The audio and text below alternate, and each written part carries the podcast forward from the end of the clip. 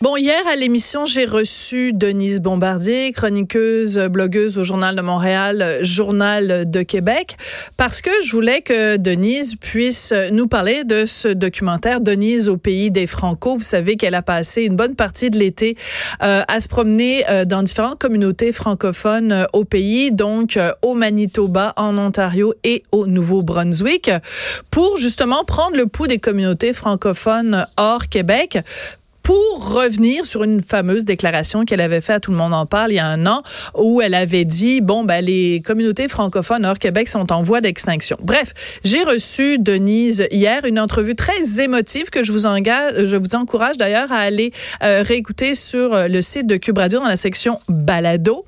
Mais dans ce documentaire, Denise Bombardier ne fait pas que parler évidemment des communautés franco, elle parle aussi de la qualité du français qui est parlé par les francophones hors Québec. Il y a beaucoup de gens que ça a fait réagir, entre autres Pierre Calvé qui est retraité de l'Université d'Ottawa et qui est linguiste. Bonjour Monsieur Calvé. Bonjour, madame. Bonjour. Alors, euh, je voudrais vous faire écouter un petit extrait du documentaire euh, de Denise Bombardier parce que c'est un petit peu cet extrait-là qui a mis euh, le feu aux poudres et qui engage toute cette discussion sur la qualité du français. On écoute ça. Là, là, vous êtes sur notre terrain. Oui. Alors, on vous invite à à parler notre langue. Non, c'est pas la même mais, chose. Mais votre langue, c'est pas la mienne. Et c'est même pas mon joual. C'est même pas le joual. À l'apprécier. C'est autre jour. Mhm. on parlait de l'avenir, on parlait d'assimilation et tout ça, mais moi, je pense que le Québec a un rôle à jouer dans l'avenir pour nous supporter à hors du Québec. Pas juste quand que Doug Ford écoute des services, puis là, les gens au Québec sont outrés parce que euh, je pense que ça doit être soutenu, puis euh, de continuer. Alors là, je vais vous reprendre. L'anglicisme. Vous avez dit pour, pour nous supporter, les Québécois aussi dit ça. Moi, je le supporte pas. Parce que je ne supporte pas, parce qu'il ne me déplaît pas, au contraire, il me charme. Donc, je l'appuie. Mais là, on parle encore de qualité de langue, tandis qu'il apportait un propos différent dans la conversation. Alors, en quoi est-ce que c'est utile, ça, ce genre de commentaire-là? C'est intéressant ce que tu dis, puis j'aimerais t'entendre, justement. Est-ce qu'on peut avoir cette ouverture-là? Ça, c'est ce que... Alors, c'est un peu l'extrait qui a mis euh, le feu aux poudres. Moi, quand j'écoutais le, documentaire, je me disais, ben oui, Denise a fait ce que Denise fait tout le temps, c'est-à-dire s'assurer qu'on parle une langue soutenue. Ça vous choque, ce genre de, correction, quand on reprend des jeunes sur leur français, Monsieur Calvé? Oui, beaucoup, madame. Pourquoi? Euh, parce que, d'abord, il y a le contexte et ce n'était pas la place pour reprendre quelqu'un qui est en train d'exprimer un message. Et si les franco-ontariens sont si insécures, si ils disent parfois, moi je suis parfaitement bilingue, quand je parle anglais, on me laisse tranquille, on sait que l'anglais a tous les niveaux de langue, exactement comme le français, et puis on n'aurait pas ce genre d'intervention à la radio. Pensez à CBC, une entrevue avec un étudiant, et puis quelqu'un le reprend parce qu'il a fait quoi? Un gallicisme? Alors non, c'était inapproprié, et je dois dire que euh, dans ce genre de d'interviews, dans ce genre de, rencontres, il y a la forme et il y a le fond. Mm-hmm. Et moi, ce qui m'a le plus irrité dans, dans ça, c'est la forme. C'est-à-dire qu'il y a une différence entre l'emphase, la passion et l'agressivité.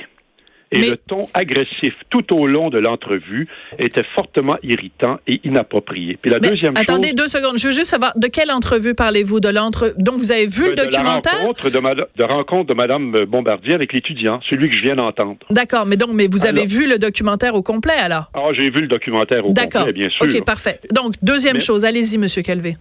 Ben, ce que je voulais dire aussi c'est que c'est un domaine très complexe, euh, mm. la langue. Et c'est un domaine aussi où il y a beaucoup de préjugés, beaucoup de mythes. Un des préjugés, c'est qu'il existe quelque part dans le monde un français parfait, un espèce de monument intouchable. Et Mme Bombardier, a écouté son accent, à l'écouter parler, on dirait que c'est ce monument est le seul qui a le droit de citer. Euh, euh, mais qu'est-ce que vous reprochez à l'accent de Mme Bombardier? Il n'est pas correct ben, à vos yeux? Je absolument rien. Je lui reproche non, mais qu'est-ce qui vous, Qu'est-ce qui vous agace dans l'accent de, de ben, Mme Bombardier? Elle n'a pas accès. OK, mais elle n'a pas assez l'accent québécois pour vous, c'est ça? Parce non, non, que... non, pas du tout. OK, allez-y. Pas du tout. Oui.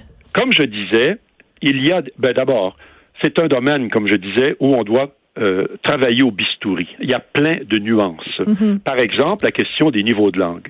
Et elle a travaillé à la hache des grandes généralisations sur le parler des gens. Vous parlez mal Est-ce que c'est les gens qui sont en Ontario ou dans les minorités qui parlent mal? Est-ce que c'est tous les francophones? Mais revenons à cette question de son accent. Je trouve qu'elle parle très bien français.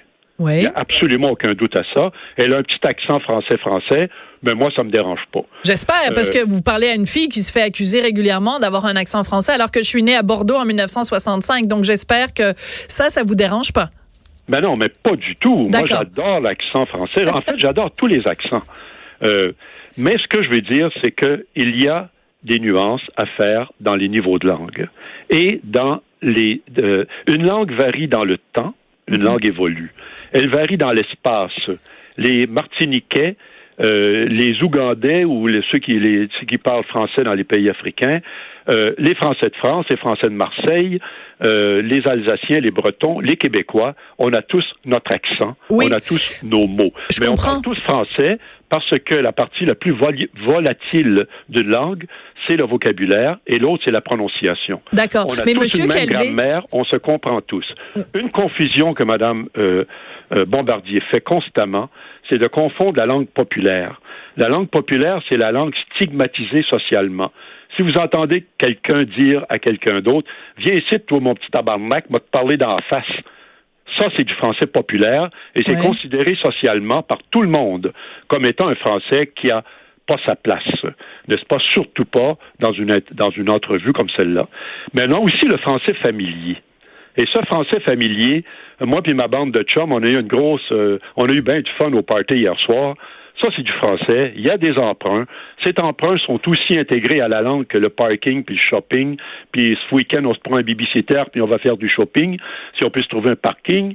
Et on a un camping-car. Et tous ces anglicismes qui envahissent la langue française en France maintenant, c'est pas très dangereux parce que eux ne se sentent pas menacés comme nous. Non, mais aussi parce que la structure, parce que en France, la structure de la phrase va être une structure française et il y aura des mots anglais. Au Québec, la structure de la phrase va être euh, très anglaise, la fille que je sors avec et des choses comme ça. C'est tout Et- à fait faux.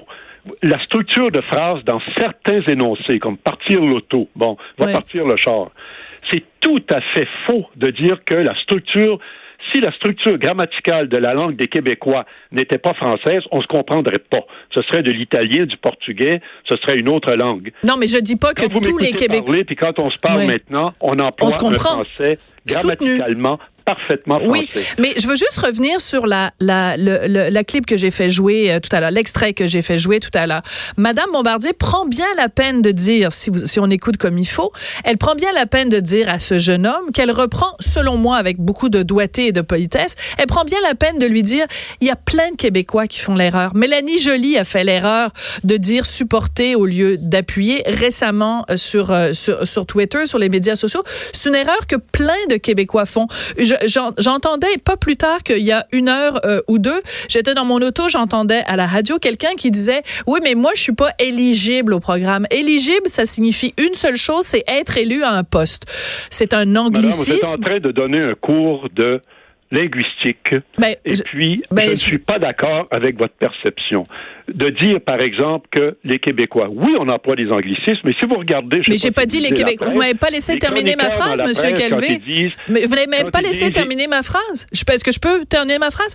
Ok, donc euh, pour dire le mot eligible en anglais se traduit en français par admissible. Je dis pas que tous les Québécois le disent. Je suis pas en train de faire vous une généralité. et quand les Français disent faire du scrolling au lieu de faire du... Mais je le euh, dénonce. Vous lisez pas mes chroniques? mail, J'avais, ça fait 25 chroniques que j'écris pour dire que les Français, je me désole et je m'arrache les cheveux parce que dans un magazine comme le Elle France, c'est rempli, la chronique beauté s'appelle Beauty Crush parce que euh, leur, euh, leur truc sur euh, la mode s'appelle Fashion Spot. Mais je veux dire, lisez mes chroniques, Monsieur Calvé. Au contraire. Madame, madame, écoutez, vous m'interviewez pour avoir mon point de vue. Là, Oui. j'ai votre point de vue. Si vous continuez comme ça, je vais vous laisser parler toute seule. Ben, je pense. Mais au contraire, vous parlez depuis le début. J'ai, je, Non, non, non, non. Ben non, là, vous me donnez des, des leçons de vocabulaire et d'emprunt. Je vais vous dire une chose. Mais je vous donne pas une leçon à vous, je vous donne un de exemple de quelque vocabulaire chose que j'ai entendu à la langue. radio. Par exemple, le week-end, les baby boomers. Il y a des emprunts qui sont ponctuels. Par exemple, quand on change, on ne sait pas le mot et puis on emploie le mot anglais, ce qui est tout à fait courant. Il y a des emprunts qui sont structuraux. Par exemple, je vais marcher le chien. Ça s'emploie surtout dans les minorités anglophones. Va marcher le chien, va bouillir l'eau, on va circuler une feuille. Euh, ça, c'est des emprunts qui sont structuraux. Un emprunt qui est structural et qui est beaucoup plus euh, euh, qui est beaucoup plus sévère, beaucoup plus sérieux qu'un emprunt de mots, c'est l'emprunt du ing. Par exemple, les Français qui disent faire, euh, je vais aller au pressing, je vais mhm. faire mon footing. Mais c'est ridicule. Alors ça, ce sont des emprunts du ing qui fabriquent des mots nouveaux. Et j'en ai lu toute une série dernièrement. Mais il faut les dénoncer. Du ing, Mais il faut les dénoncer, Monsieur Calvé. Mais il faut les dénoncer. Tout, tout, on peut très bien avoir une discussion intelligente en disant les Québécois font des fautes de français, les Franco-Ontariens font des fautes de français, les Anglais font des fautes de français. Je veux dire, je, ne sais pas pourquoi vous vous sentez euh, menacé que... que... vous ne faites aucune nuance. Moi, j'essaie de vous dire qu'il y a des différents. Ok, vous allez vous calmer, Monsieur Calvé. Prenez une respiration là. Je veux dire, ça, ça allait bien jusqu'ici. Là, on a une discussion. Moi, j'ai lu une entrevue avec vous, vous sur. tout le temps. Il n'y a pas moyen de dire un traître mot. Ben voyons, ça fait ça fait 12 minutes que vous parlez. De quoi vous parlez? Vous pouvez pas dire un mot. Bon, mais je pense qu'on va mettre fin à la conversation. Ben, je pense que oui, savez-vous? C'est très désagréable de discuter avec vous. Ben, c'est parce, que, vous, vous, faites des leçons de, français, puis c'est correct. Au revoir, madame. Ben, c'est parfait. Bon, bye bye. Bye bye. Au revoir. Bonjour, hi, Monsieur Calvé. S'il vous plaît, retraité de l'Université d'Ottawa. Ouais, c'est ça. Bonne retraite, Monsieur Calvé. On va aller à la pause. Je vais me, me calmer. Je ne sais pas, peut-être, est-ce que c'est la bonne façon de le dire, Monsieur Calvé? Voilà, une petite pause.